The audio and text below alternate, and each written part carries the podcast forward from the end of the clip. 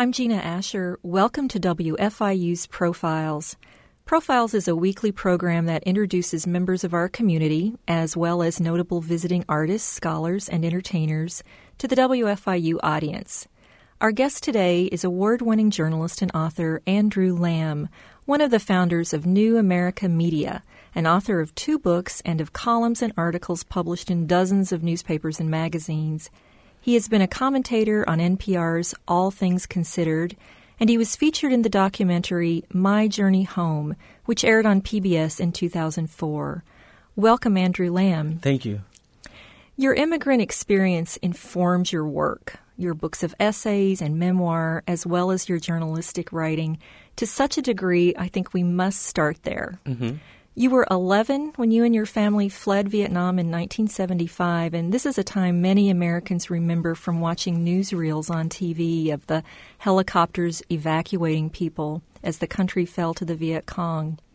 What was that like for an 11 year old boy in a C 130 cargo Mm-hmm. plane of refugees? What did you think would happen, and what did happen? You know, I have to go back a few days before that because, uh, you know, refugees are people often who don't plan to leave but have to. Uh, unlike immigrants who pack their bags and sell their houses, say goodbye to their neighbors. For me, I was in the middle of uh, sixth grade uh, final exams, and uh, I was still studying for my final exams. And my mom said, "Put all the things you want to put in a bag." and we're going to leave. And I say, where? And she didn't tell me. So I didn't even know we were leaving the country for the last time. And so, you know, I put in my stamp collections and I grabbed whatever I thought was precious to me at that point. And then next thing you know, I am on an airplane out of Vietnam. And the, for the first time in my own life, I never left Vietnam before. So it was very strange and very um, uh, disorienting because you know I I could see the land receding and I could see the ocean and keeps going and going going and didn't know where we're going and people were crying on the plane. People were throwing up, but some people never left on a cargo plane before, um, and um, so it was an overwhelming feeling for an 11 year old. And I think my natural instinct was to shut down, like not to feel anything. So I, if it felt like I was a robot you know, mm. I was watching everything but not feeling anything. Do you still have that bag and that stamp collection? You know, the bag is gone, but the stamp collection is still around. In fact, the stamp collection was borrowed for a um, Vietnam War exhibit in Oakland, uh, California, some years ago uh, on the 25th anniversary of the uh, end of the Vietnam War, and they did this whole exhibition of the diaspora Vietnamese, and um, they had borrowed a, a T-shirt of mine that I wore as an 11-year-old, on which there's an image of the word train, uh, and it's, it's, a train, and then um, my stamp collection because they wanted to show.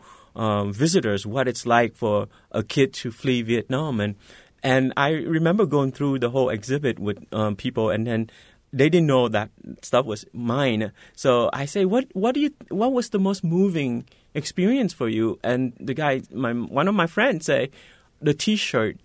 Uh, with the word train and the stamp collection. And I say, Did you know that they're mine? He say, No. And so much of your work is reflective like that. Yeah. I'm not surprised that you have those items.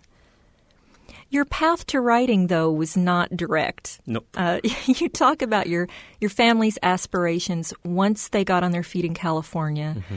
Uh, their goal was to achieve this middle class life, and the route to get there was hard work and education. You received a degree in biochemistry mm-hmm. and worked with cancer researchers after yeah. college. What happened to change the course of all that? Yeah, what happened is uh, really uh, heartbreak.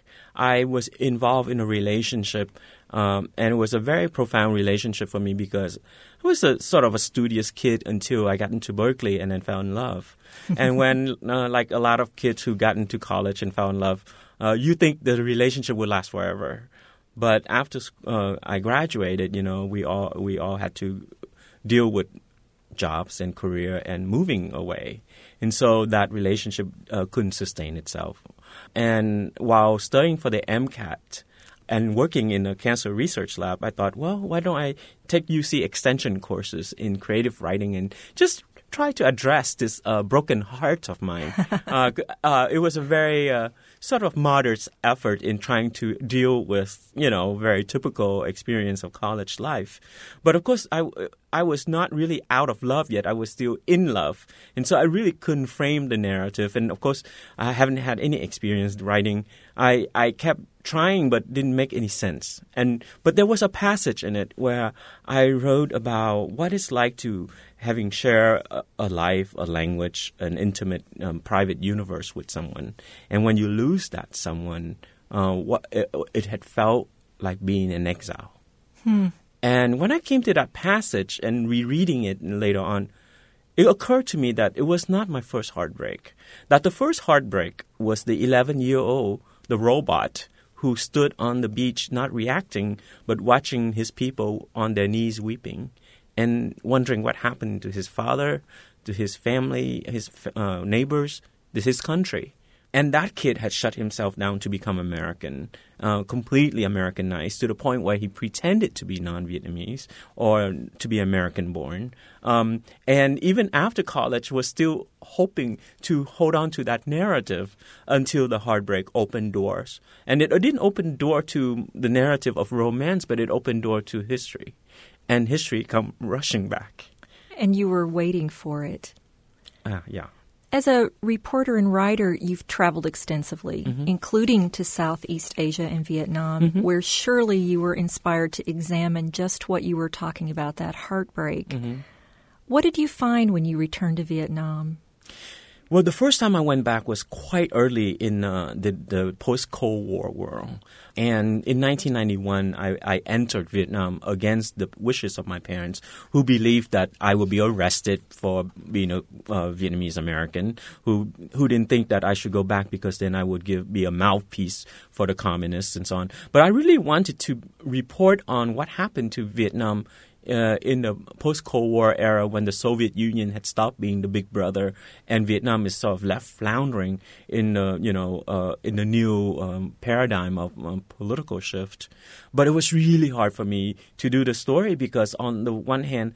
I was this post-traumatic, traumatized kid coming back to his homeland, and uh, for years after the war had ended, you know, many of us during the 80s really didn't believe that we were ever going to see our homeland again. For instance, if you have left Cuba or uh, Russia or China, you don't think of going back ever because you didn't think the Cold War would ever end. So to be able to go back to the land where you, uh, you know, had sort of said goodbye to was really a profound experience. Uh, and then I had to struggle to find narrative to tell what had happened to these people in the post-Cold War period.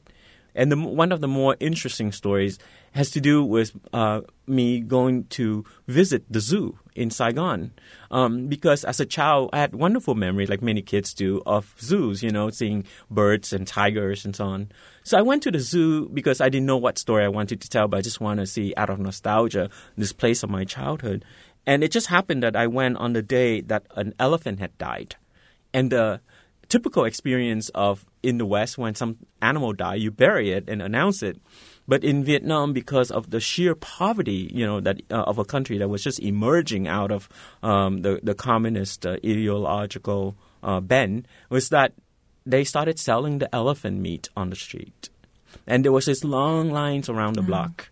And I thought, well, here is the story that I wanted to write after all. That this is, in a way, metaphorical of that old communist ideology. It's the old elephant that died and it get dissected. And people who were still living on uh, ration cards, you know, um, to be able to buy rice and meat and so on, were so happy to see so much meat in one place. And also the, the, the zookeeper who probably makes like $20 a month uh, was so happy that he could sell this meat to make ends meet. You know, and so it's a very bizarre moment, but I captured it as a narrative of the death of an elephant, and in a way, uh, it was a narrative of um, you know the dead of, dead end of communism as well. You chronicle these experiences. Um, as you define your own experiences, and we see that in your essays. Yeah.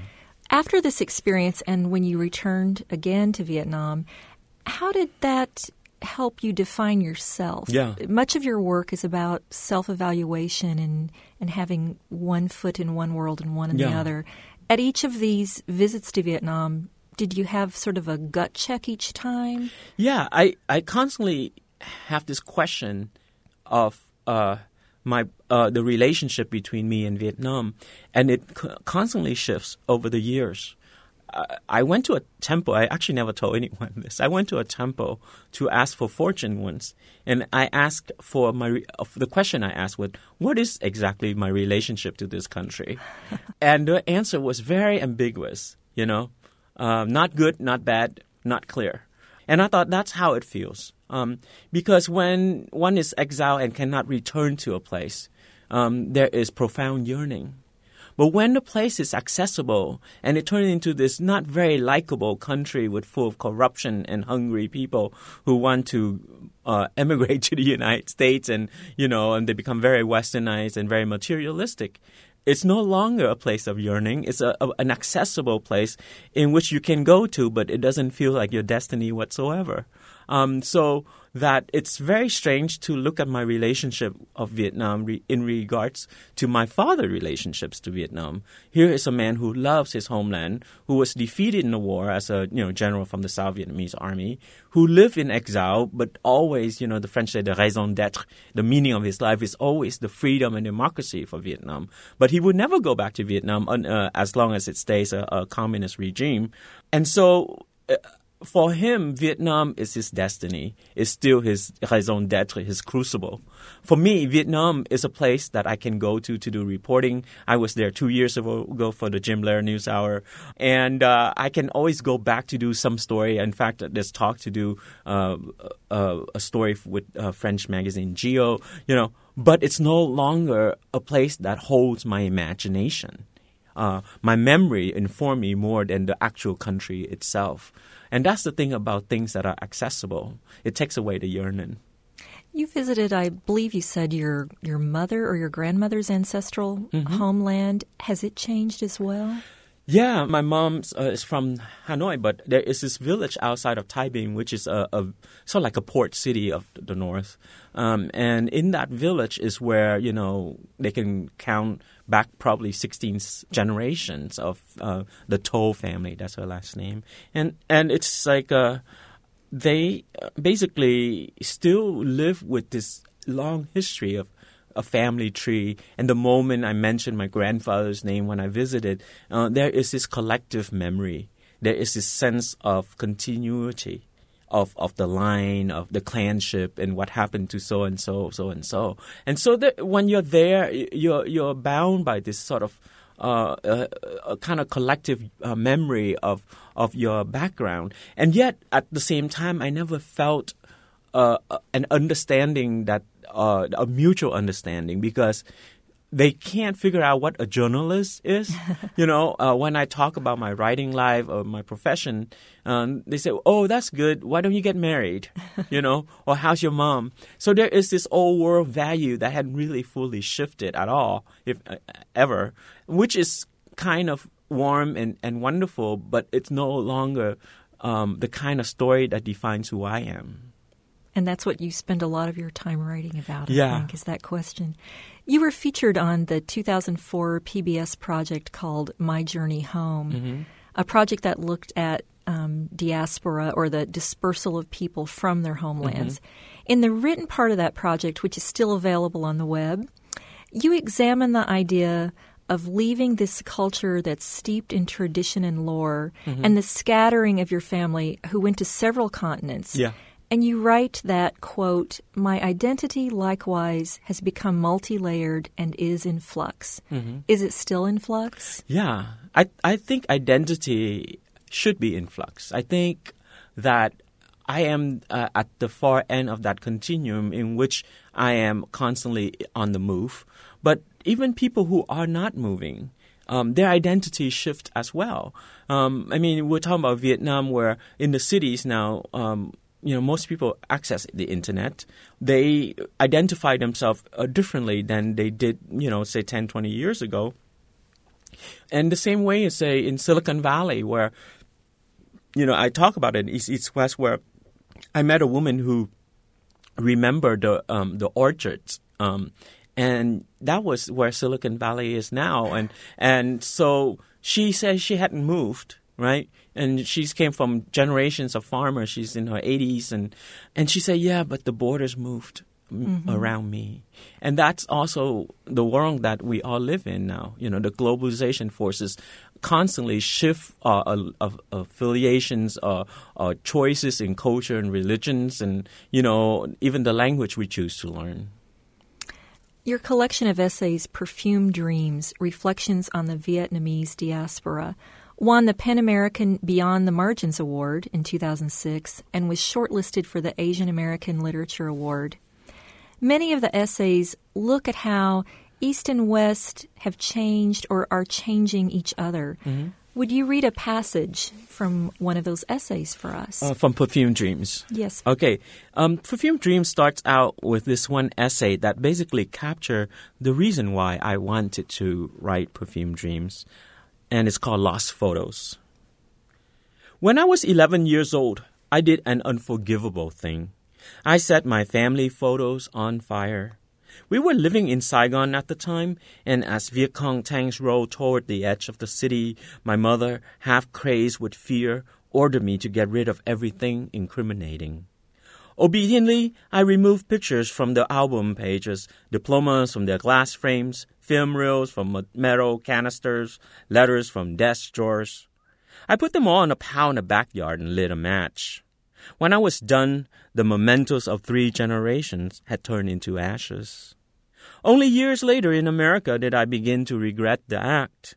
A few pictures survived because my older brother, who was a foreign student, had taken them with him.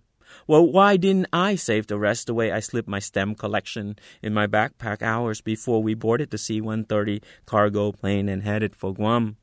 For years, I could not look at friends' family photo albums without feeling remorse. Then last week I had a dream that was so instructive it left me with a different estimation of that loss. In the dream, I find myself once more in front of my old home in Saigon. I walk through the rusted iron gate to find, to my horror, the place gutted, an empty structure where once there was life and love. Immediately, I start to rummage among the pile of broken bricks and fallen plasters, finding at last a nightstand that once belonged to my mother. I pull at its drawer and out spill dozens of black and white photos. I am ecstatic. The photos are intact. They are exactly as I remember them. Here's one of my brother when he was 12, wearing his martial arts uniforms and bowing to the camera. Here's one of my mother as a teenager posing next to the ruins of Angkor Wat. Here is my father as a young and handsome colonel smoking a cigar. And me and my sister holding on to our dogs, Medora and Nina, as we wave to the photographer, smiling happily. Suddenly, a little boy appears in the dream. This is my home, he yells, and you're trespassing. But these are my photos, I meekly protest. The boy looks at me with a mixture of suspicion and shrewdness and changes his tone. Well, he says, how much would you give me for these photos? But before I can find the answer, he laughs and snatches the photos out of my hand. I try to grab them back, of course, but it's too late. I walk to find my arm still reaching out over the blanket in a gesture toward the pictures, still trying to retrieve them. Confused, I stared at my own empty hand for what seemed to be a long, long time. In that salty dawn with the cable cars rumbling up and down the hills and their bells clanging merrily outside my window, I saw what I hadn't seen before that nothing was ever truly lost. What I failed to retrieve in the dream survives, if only as an exquisite longing. If words and language, as the poet Rilke tells us, can be made into a thing, mute as the statue of an orator, the reverse is true also. Precious things lost are transmutable. They refuse oblivion. They simply wait to be rendered into testimonies, into stories, and songs. And that's what you've done in your book. Can refugees or immigrants ever really be at home in their new countries? Are they always like this? yeah, there is um, there is a part of you that will always have this profound attachment to what's lost. And think, I think that defines who we are. I think it's as the old as old as the story of the fall. I mean, human history, human narrative is about lost. And so I'm not surprised that the, some of the oldest story is about Adam and Eve forced out of paradise. It is something that you always lose, you know, as you grow.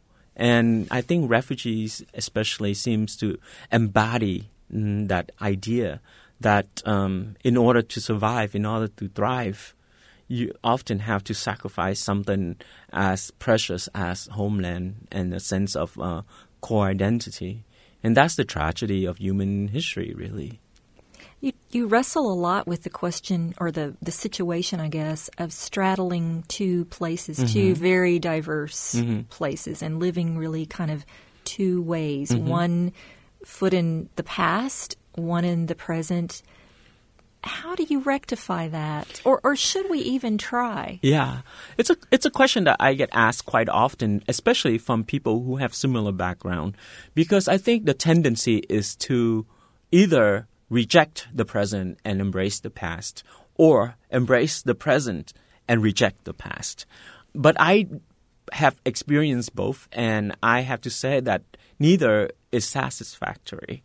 um, what it is is that you know I think about what um, James Baldwin always warned us is that history is trapped in man, and man is trapped in history.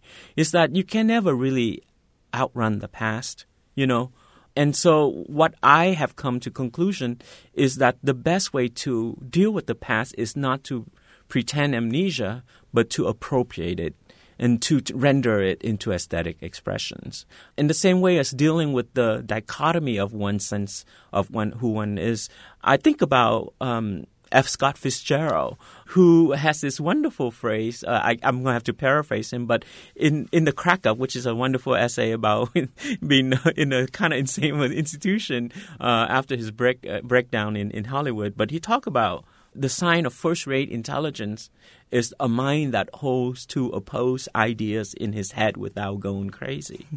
and I think about that, and I think that is a kind of formula for the 21st century because we all have to migrate from one place to another. We have to change from one sense of ourselves to another.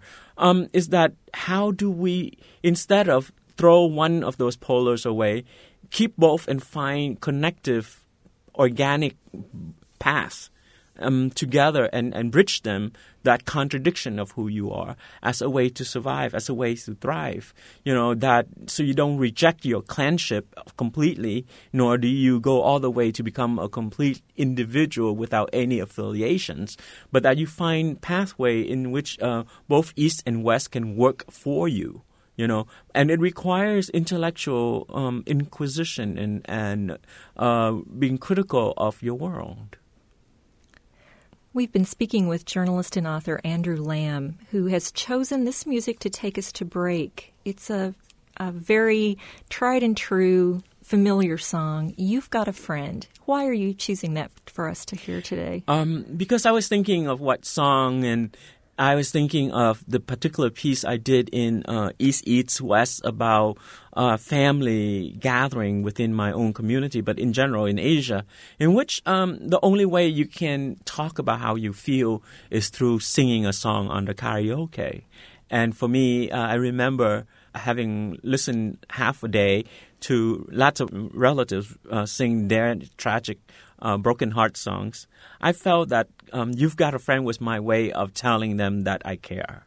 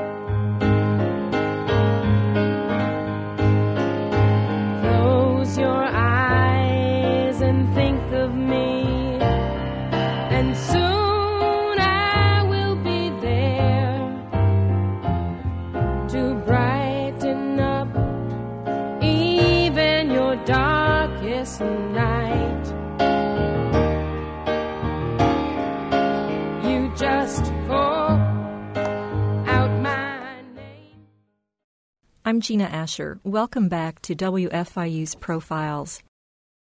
Production support for Profiles comes from Smithville, a locally owned business serving central and southern Indiana since 1922, with residential and business internet, voice, and security services. Smithville, local pride, global technology. Information at smithville.net.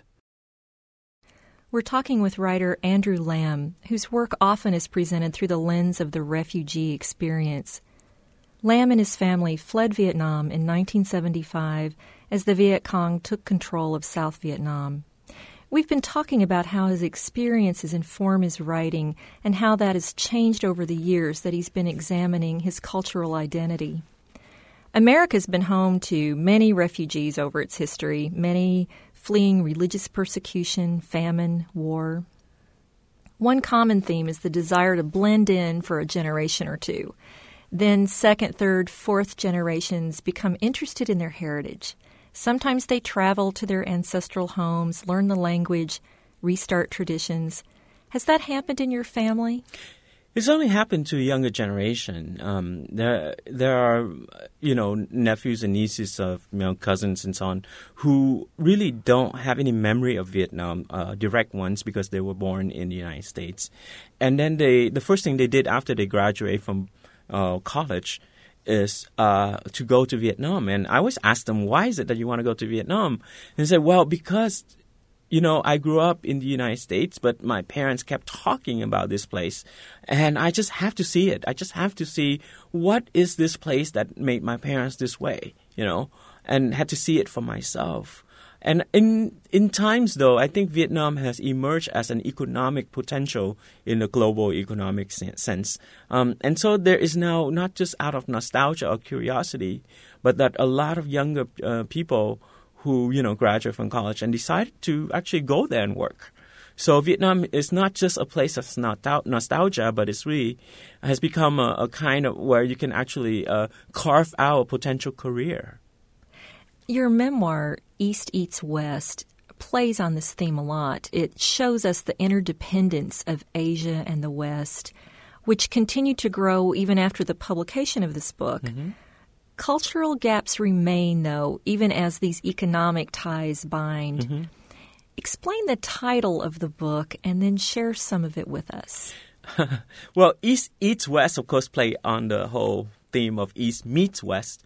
And it really is a double understanding because on the one hand, it can be easily understood as how the East is changing the West, and there's also this overwhelming culture that's coming from uh, East Asia now, you know, be it kung fu and martial arts and uh, anime, you know, manga to um, uh, Asian cookings and, and all this other stuff.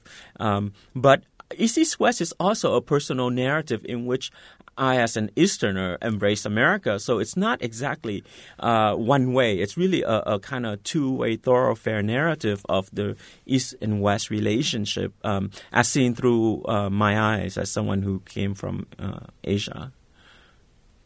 Would you like to share something from the book with us? Yeah, I was thinking that I should read the introduction because it sort of gives you a sense why I wrote it. Um, so here's the intro.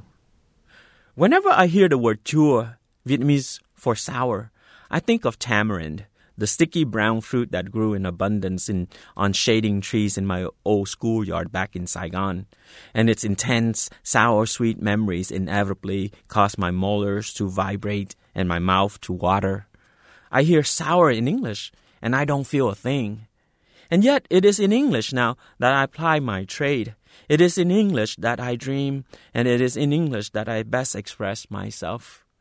Vietnam, its language, its memories are reduced to a kind of lullaby, which is to say, visceral, and yet out of the quotidian of my life. Such are the strange bearings of those who lurk between East and West, between languages, between memories and desires. Where the two hemispheres overlap, however, is where I learn and relearn how to mediate opposed ideas and to bridge disparate viewpoints. A barely charted territory, it is fraught with contradictions and tensions, its waters treacherous with the various tugs and undercurrents. Over the years, I have watched the East and West pas de deux as forces of history, as well as my own fragmented biography. The differences I learned very early on. In Vietnam, you do not look your teachers in the eye unless it is to challenge them. In America, if you fail to look your teachers in the eye, they may think you sh- shifty, that you have something to hide. Americans are fond of saying, I love you. Vietnamese don't share words of affection very easily. If at all, no, they show it.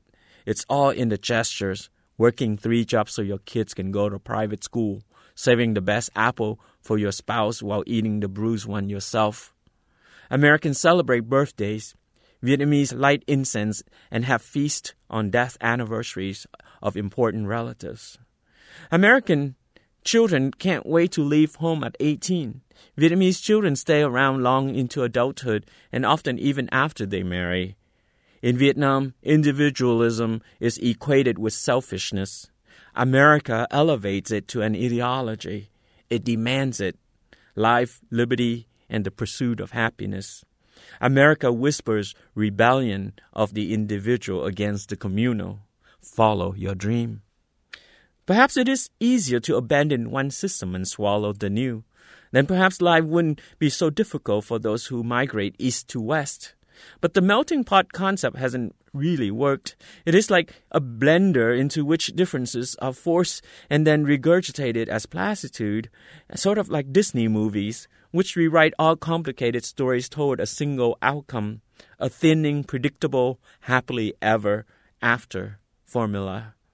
The modern condition, the reality, on the other hand, is messy, defined by mismatch and by an intensifying and growing complexity. Or rather, increasingly, it is cosmopolitanism that is the norm. According to French writer Pascal Bruckner, cosmopolitanism speaks of being rooted in the depths of several layers of memories in numerous particularities. It does not collect a trait here or there, it becomes incarnate. It means counterbalancing the land of one's birth with additional homelands. I think of it as something like Michael Ondaatje's novel The English Patient, in which a set of complicated characters with varying and divergent histories decide to populate an abandoned villa, and in it they argue and fall in love, and in between they tell each other their stories. So here's mine. I grew up a patriotic South Vietnamese living in Vietnam during the war. I remember singing the national anthem and swearing my allegiance to the flag and promising my soul and body to protect the land and its sacred rice fields and rivers. Wide eyed child that I was, I believed every word. But then the war ended, and I, along with my family, betrayed our agrarian ethos and land-bound sentiments by fleeing overseas to lead a very different life. These days, I regularly travel between East Asia and the United States as an American journalist and writer. My relatives, once all concentrated in Saigon, are scattered across three continents, speaking three and four other languages, becoming citizens of several different countries once communal and bound by a common sense of geography, we are now part of a global tribe. Still, trying to adjust to the radical shift in our lives, once a very sedentary people, we have become a highly mobile clan with multiple affiliations. We thrive and prosper. It is that transition, that adding on of identity, that effort to adjust that I mainly write about, both in fiction and nonfiction. I think of that tongue tied refugee child at the blackboard in seventh grade, drawing pictures of helicopters and rice paddies, trying to tell his story to his new American classmates, sharing what he remembered, what he lost. He knew it even before he could fully articulate it. Between East and West lay a terrain that needed to be charted by stories, fused by his new eyes and imagination and he needed to tell those stories if he ever hoped to be whole again. Decades later, I'm happy to report that, dancing at the far end of that continuum, he's still doggedly at it. Your essays are so powerful and they pull so much of you into them, but you also have been a journalist for many years. That's a wholly different kind of writing. You've won awards for your reporting. You're also a co founder of New America Media, which is online at newamericamedia.org.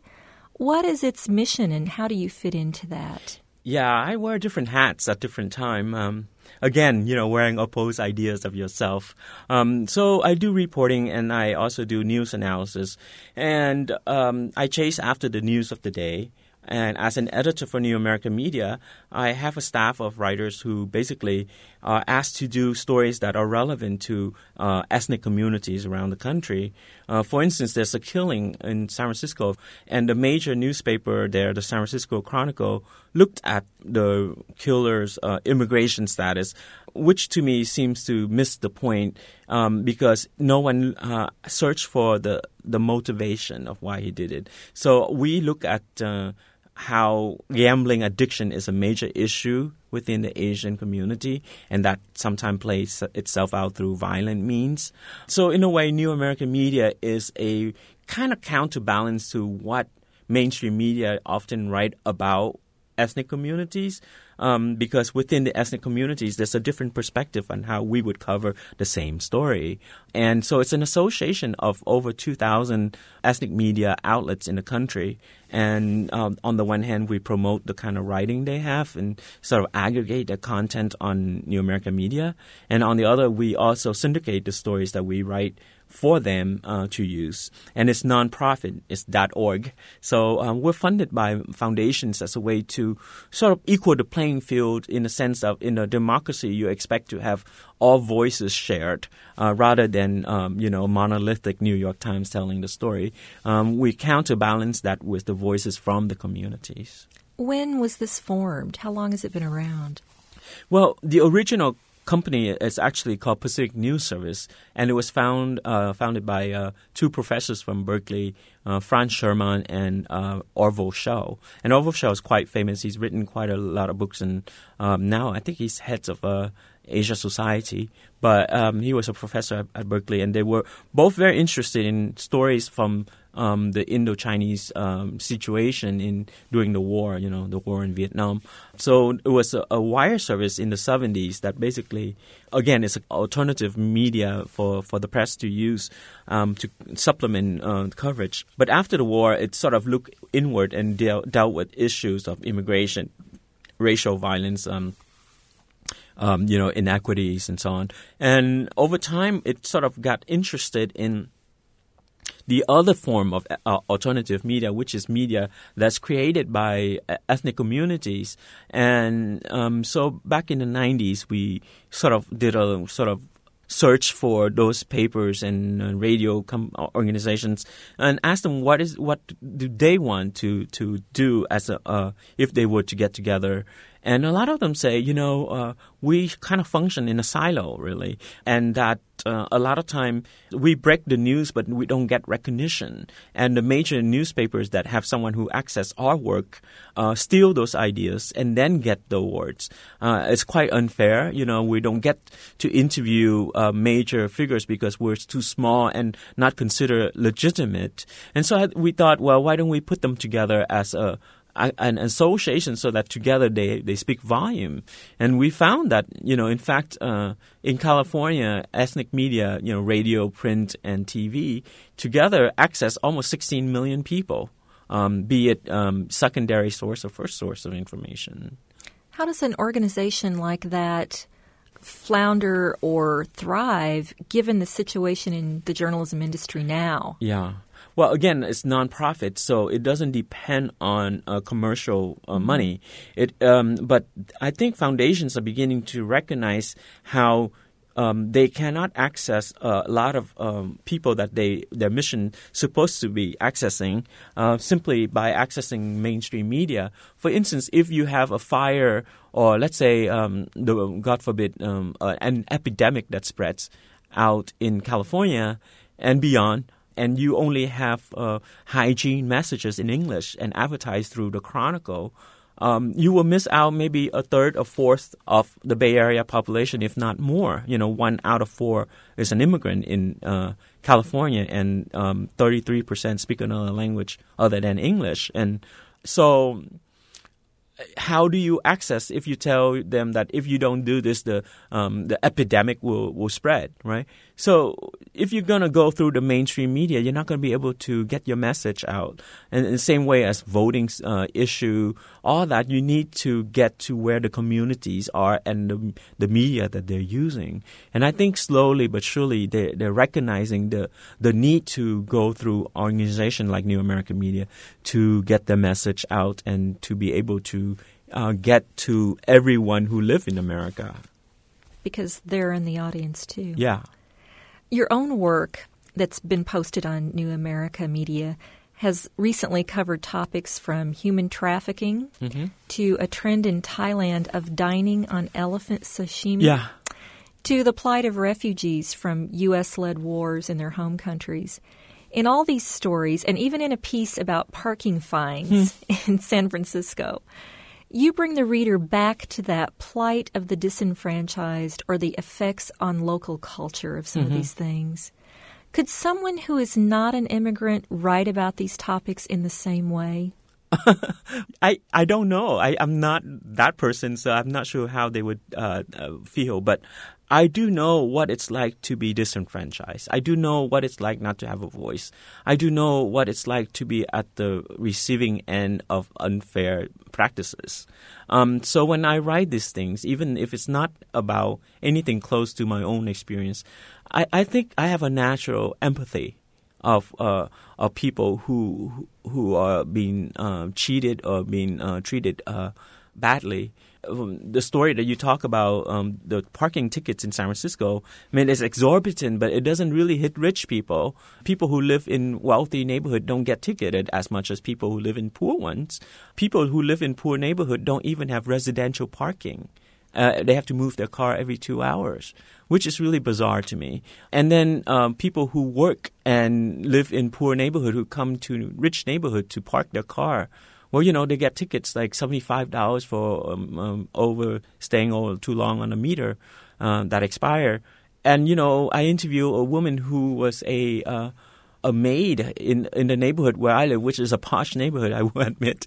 And she say four tickets will just rob her of uh, you know her income for two weeks.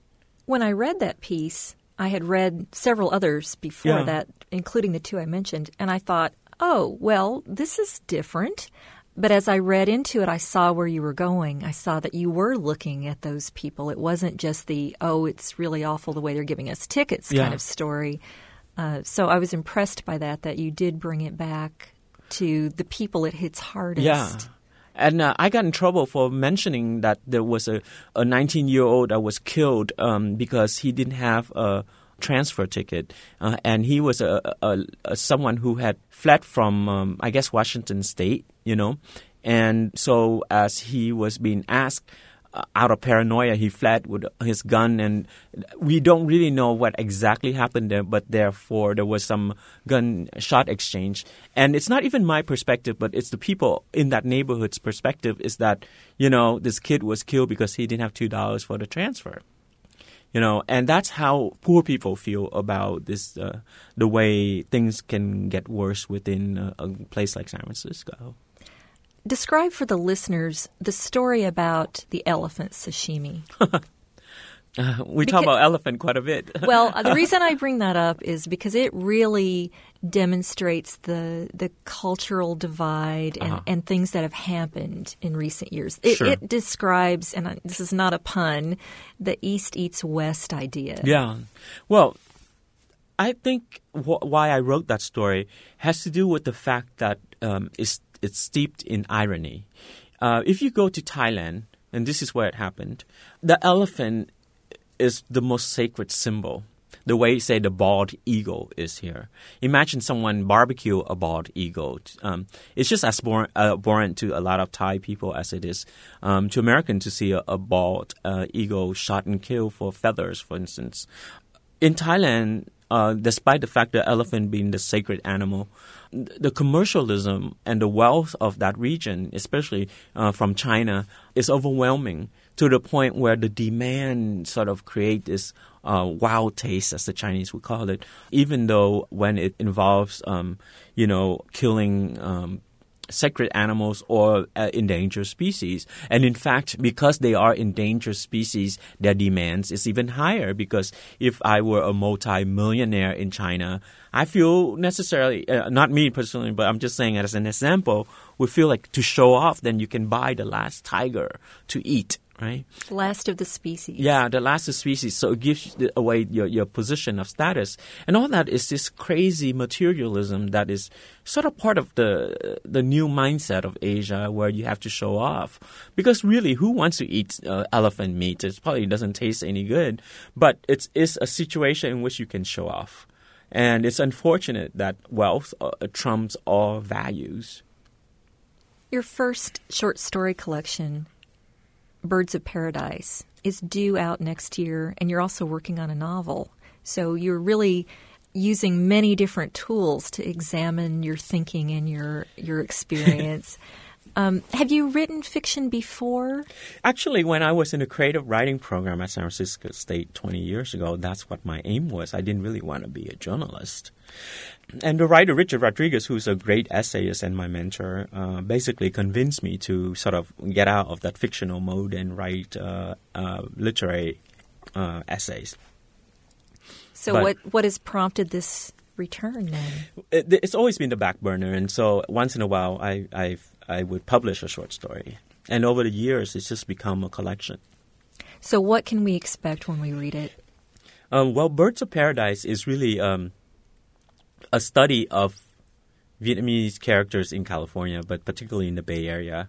Oh, um, a little autobiographical, maybe. not necessary.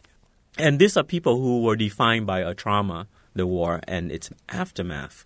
But how they deal with it um, vary completely from one uh, narrative to another. And that's how it is with people in general. Some people can't let go of the past at all, and some people manage to let go and, and make something new of themselves, and a lot of people are caught in between.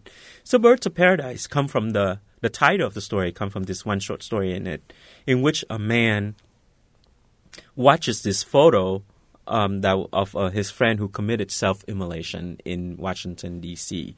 And he had seen self-immolations in Vietnam before, and he's very anti-communist. But then he struggled with the meaning of his friend's protest in D.C., and so he looked at the flame, and it reminded him of the flower, the bird of paradise, which is brilliant orange and red, and has a kind of flame-like flickering uh, you know, shape. And so, and so I thought, wow, you know, in some way it, it, it's appropriate to call the whole collection Birds of Paradise because it deals with really um, a spiritual and love and, and spiritual drama of people who have to make sense of their new place in the new world. Have you ever considered an autobiography, or do you feel like a lot of your work is already woven your life into? I feel it? that I will write one, um, especially the the Vietnamese childhood among uh, soldiers and warfare, and um, you know all this magical memory of Vietnam during the Vietnam War. Um, haven't really been written, you know, for me. So, but I think I feel like I probably can't get it to it until my 50s simply because you need that much space um, that because it was a sacred moment of my, my life you know growing up in the war but have amazing tragic and beautiful memory. That I think the only way I can do is when I, I get to a certain uh, level of maturity. And then there's this novel that I'm doing next so after that uh, for sure I'm going to have to tackle my Vietnamese childhood. What about that novel? Is that the current work in progress yeah. then? Yeah, it's hard to talk about something in progress, but um, it's going to deal with again spiritual drama, uh, an effort to find one's place uh, in both countries, and and also a kind of reconciliation with war and memory. Where do you consider home? well, I mean, the, the the quickest answer would be a lovely San Francisco, where I grew up. Yes, but uh, you know what I'm aiming at. Yes, I do. I think of home in different ways. Um, a house is where you know where your address is, but home is a place where you, a sense of direction. I guess for me, as long as you are in communion with your soul, as long as you know where you want to go in this world, you will be at home in the world. Um, and for me, that is always true when I set out on a path of um, you know passion of creative uh, work. I never feel fearful because I feel housed and protected because of my passion. It's always when you fall out of love with your what you do is when you sort of become homeless. I think that's the perfect ending to a lovely conversation. We've been speaking with journalist and author Andrew Lam, founder of New America Media, whose next book, Birds of Paradise, is due next year. Thank you, Andrew. Thank you. I'm Gina Asher for Profiles. Thanks for listening. The program you just heard was recorded in March of 2012. The studio engineer and technical producer was Michael Paskash. Production support for Profiles comes from Smithville, a locally owned business serving central and southern Indiana since 1922, with residential and business internet, voice, and security services. Smithville, local pride, global technology. Information at smithville.net. Copies of this or other programs can be obtained by calling 812 855 1357. Information about profiles, including archives of past shows, can be found on our website, wfiu.org. Profiles is a production of WFIU and comes from the studios at Indiana University. Mia Partlow, producer. Please join us again for the next edition of Profiles. For WFIU, thanks for listening.